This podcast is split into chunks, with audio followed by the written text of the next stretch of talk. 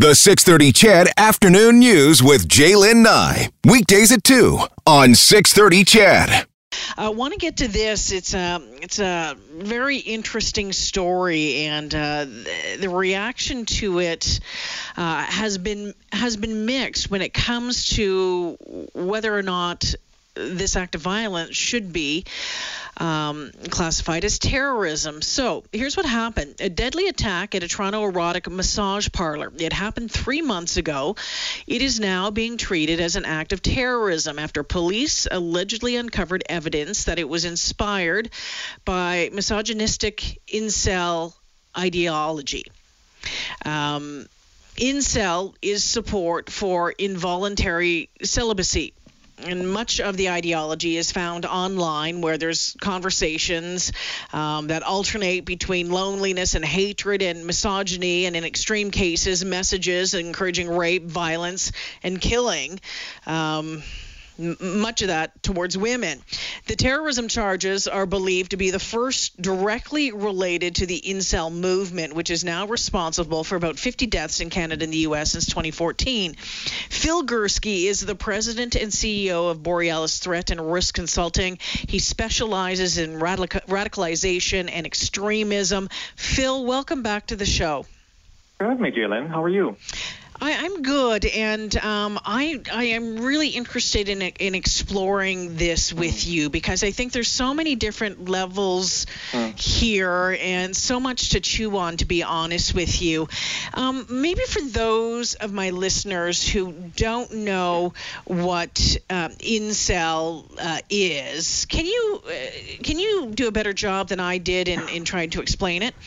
Sure. Actually, you did, you did pretty well. Uh, I want to caution, I'm certainly not a specialist in incel. When I, when I worked at CSIS, I looked more at, Islamist extremism, but I, have done a fair bit of reading. It's actually, Jalen, it was a woman that started it in Toronto back yes. in the 90s. Yeah. No. She was um, bemoaning the fact she couldn't find a date, and so she called herself an involuntary celibate. And what's happened since that time is, as you mentioned in your comments, they've been usurped by, uh, let's call them what they are, loser males who can't form relationships and blame women. And so, the, you know, the women won't sleep with me, and therefore I'm an involuntary celibate. And as you noted in your comments, there are a couple people who've gone to the nth degree and advocated yeah. either rape or, or, or beatings or actually killings of women. And as you said, in the U.S. and Canada, there have been a number of deaths since uh, over the past couple of years. The problem comes, and as you had said in your opening remarks, it's the first time that terrorism has been used to describe this. And I'm not sure I'm comfortable with that in terms of how the law defines terrorism. I, I, what it comes down to is look at the criminal code, and terrorism is described as serious violence, either planned or carried out in the furtherance of political, ideological, or religious reasons. I'm not sure incel is an ideology. Uh, I think it's hate. I think it's misogyny.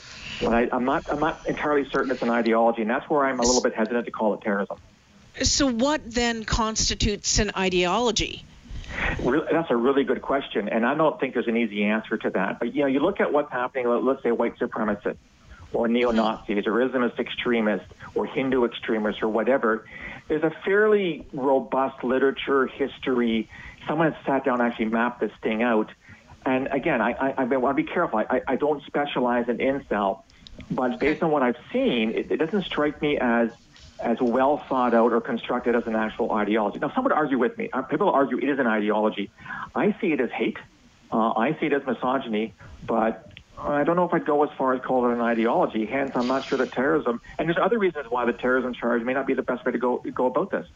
Yeah, and I just, you know, as we explore this, Phil, you know, when you talk about ideology, um, the the one uh, loser, uh, Elliot Rodger, it was one yeah. of that, that first incel attack back. Um, he killed six people, injured 13 near uh, the University of California in Santa Barbara. Um, there was a manifesto that um, that he left, so there was a manifesto. there was documentation. Um, I mean, his justification for the acts of violence. I mean, you know, it doesn't make sense to the majority of us, but he just he he, he laid it out there. Mm-hmm. Um, does that not classify as ideology?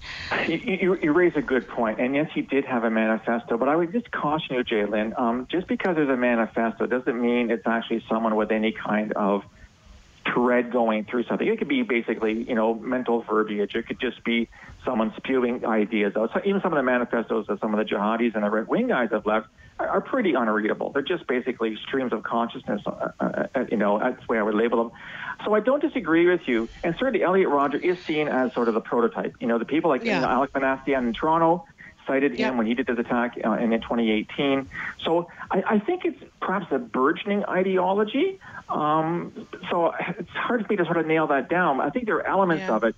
But I mean, given my my experience with the far right and with Islamist extremism, it's not nearly as well developed as the stuff that I used to deal with. Yeah, and, it, and it's interesting too because the um, the gunman in the Parkland, Florida massacre also talked about Elliot Rodger as well, saying that he would not be forgotten. And so there seems to be, in, in some way, that people are holding on, or a couple of these guys have, have held on to this and have done um, some horrific horrific things uh, following whatever he put out or not, whatever. Um, so terrorism, though, by by labeling this last act as as terrorism. Now, what does that do moving forward with these charges? Oh, it puts an incredible amount of pressure on the Crown to prove it. Yeah. Well, you have to prove beyond a reasonable doubt that a crime was committed. So for terrorism, as it, you know, the criminal code states, act of violence, serious violence for political, ideological, or, or religious reasons. The Crown has to prove beyond a reasonable doubt that that's why he did that. And if it can't, I don't know where we stand. Does it, does he get acquitted? I mean, he was charged with first degree murder and, and attempted murder, and then the, then the terrorist intent was added later on after the investigation proceeded. I don't know what happens in court, Jalen, if they can't prove that beyond a reasonable doubt. And and you know, from from a prosecution perspective, my understanding of the Crown in Canada is the Crown doesn't want to lose. The Crown doesn't go to go to court to lose. It, it would, would have been a slam dunk if I can use that term. We don't use that term in intelligence ever since 9/11, by the way. Um, but you know, it would have been an easy case to prove first degree murder. And I, I would Yes. add, it would have been pretty easy for the judge to prove hate. Now, hate crime in Canada is different. It's a different part of the criminal code. And under Canadian law, if, if a certain crime is committed and, and it's shown that it's done for hateful reasons, the judge has the leeway to increase the sentence versus a, a, a crime that was committed without hateful intent. I'm just wondering why the Crown didn't go down that road and, and, and label terrorism at, at this juncture in time. I don't really understand it, what, what the agenda is here. Phil, it's, it's I, I think back to the van attack here in Ed, Edmonton a, a couple of years ago. Um, the guy that um, you know uh, he he stabbed an Edmonton police officer and then you know had the U-Haul. You know what I'm talking about. Absolutely, And yep. and we- and you know there, there was a um, an Al Qaeda ISIS flag uh, that was that was in the vehicle with him, and it seemed like we thought you know everyone is like oh no this is terrorism, but it took forever and ever and ever, and I'm not even sure that he, if I remember correctly, I don't even can't remember if he was charged with terrorism uh, or not. But there was talk then about the difficulty of proving it, even though for you know a layperson we're like yeah okay no problem. No, I'm glad you raised that, Jen, because I had another conversation in an earlier interview on that very case, and you're right. He was not found guilty of terrorism. He was found guilty of Yeah. attempted murder. And you're right. Even to me, as an ex-CSIS guy that worked on these files for 15 years, it was a no-brainer that, you know, an ISIS flag, well, it sounds to me like you sound like ISIS. But, I, you know, again, I think the Crown determined that it was going to be a really hard, hard road to go down to, to demonstrate, you know, prove beyond a reasonable doubt that was the reason. I mean, he, he clearly was in the van. He clearly stabbed a police officer outside of Commonwealth Stadium. He clearly ran people down on Jasper Ave. That that you can show. That's not tough. But he, now you're getting at motivation, and unless you can start reading people's minds because I'm kind of a mind probe, what if you can't prove that? And I think it's the same case with what, with what happened in Toronto. So, you know, Jalen, I hate to say this, but this sounds like political expediency to me, and there's many people who disagree with me on this, by the way. They think that incel should be terrorism. I'm just saying I'm not there yet. Maybe I will get there at some point, but I just don't know why the Crown has elected to go down this pathway. I don't know what message they're trying Okay. to send. Uh, Phil, what if what if um, this this the suspect, the accused, um, was um, you know had brown skin and his name was Mohammed? You raise a great point, and and in fact, uh, I've speculated. I want I'm on my on my blog on my website that maybe that's part of it. You know, we at CSIS are always accused of looking at the brown people. You know, only the brown people are terrorists. Alexandre Bissonnette, the guy that went to the in Quebec City in 2017, he wasn't charged with terrorism. He was charged with first degree murder. No, he so was he needs not. a white That- guy. Ugh, maybe only and maybe, that maybe sh- white guys don't should get have charged with been. terrorism. Well, yeah, I He mean, should have he- been. he- I, I, don't, I don't disagree with you. He clearly was a white supremacist, and that is an ideology. That is clearly an Yeah. ideology. So why the Crown elected not to do that, I don't know. So is this like the pendulum going the other way? But see, here's here's my word, Jalen. if this is labeled an act of terrorism, what stops any major domestic abuse case from being called terrorism versus misogyny? Do you want to go down that path? Down well, that path you know what? You know that that conversation's already being had. Look at what's happened. Look at what happened in, in Nova Scotia. People are calling that terrorism. Yeah, and there's there's no question that in my mind that is absolutely not terrorism. That was a mass shooting by a guy who had all kinds of issues. Was he a misogynist? Apparently, but you know, I hate to go down to this old phrase again, but correlation is not causation. The fact that he was a misogynist did not lead him to do necessarily what he did. He happened to be a misogynist. He happened to be a mass shooter. Lots of misogynists are not mass shooters, and lots of mass shooters are not misogynists. And this is what mm-hmm. worries me about this case: is we're setting these precedents and you know, we've lost terrorism cases, Jalen. We, we lost the case in Victoria on appeal. Those are the two uh, the two converts that wanted to do the, the bombing on, on uh, Canada Day 2013. We lost the case in Quebec City in Quebec where two youngsters wanted to join ISIS and they were acquitted. So if we if we label terrorism and lose this case, this is just this is not good for the crown and it's not good for the justice system in Canada. Can you give me an idea, uh, Phil, just when it comes to monitoring something like the incel movement? I know there is concern that it could be growing and that it could um, end up taking more lives. When it comes to monitoring something like this, because um, there's different chat rooms and then mm-hmm. they deplatform them and then it gets even deeper and deeper, how difficult is it for, for those in, in positions like you held before, for those who are, who are uh, you know, charged with trying to keep an eye on this, to actually keep an eye on this, and to try to um, stop something bad from happening because you just don't know. Again, you talk about lone wolves, right? Mm-hmm. How do you pinpoint anything? Well, well you, what you've asked is, is, is the impossible. There are far too many chat rooms, far too many people online. And here's the problem, and we learned this at CSIS a long time ago. The vast majority of people who, you know, sound like big man on campus online mm. are some loser in their basement and the vast majority of people that you look at, because you have to look, because CSIS has a lower threshold than the RCMP. We're not law enforcement. You need reasonable grounds to suspect. And you determine that there's no there there. This guy is putting stuff online, but he's, he's got as much you know, chances of organizing a terrorist attack as my, as my cat does. Um, you know, they, they, they put this stuff online, but they're, they're simply not serious actors where do you start with this? And, and I, have argued in a, in a, blog piece, if you want CSIS to start looking at incel as a, as a terrorism offense, you better triple or quadruple the resources mm. because they're going flat out now on far right extremism and Islamist extremism, not to mention foreign interference and foreign espionage. And you want to put the incel investigation on CSIS's shoulders? Good luck with that. They don't have the, the horses. They do it it is really interesting to see how much of this is happening online. That ideology is being spread online. The recruitment is being done online. That um, that is a that is a huge aspect to this, isn't it? You're right, but I would just argue who, who doesn't do things online? I do my recipes online. I do talk to my family online. I do my searches online. I do all kinds of things. So do terrorists. Terrorists aren't stupid. I mean, terrorists are at the vanguard technology in many cases. They know the internet is successful. They know that the web is a, is a good way to get messages across and to recruit people. They're just doing what we're doing, Jaylin. So how do you monitor yeah. it? Well, well, you don't. It's, it's, it's far too vast to monitor. Mm, yeah, I know. It just there's a there's a big difference in trying to get people to recruit people to your baking blog than than you know become a white supremacist, right?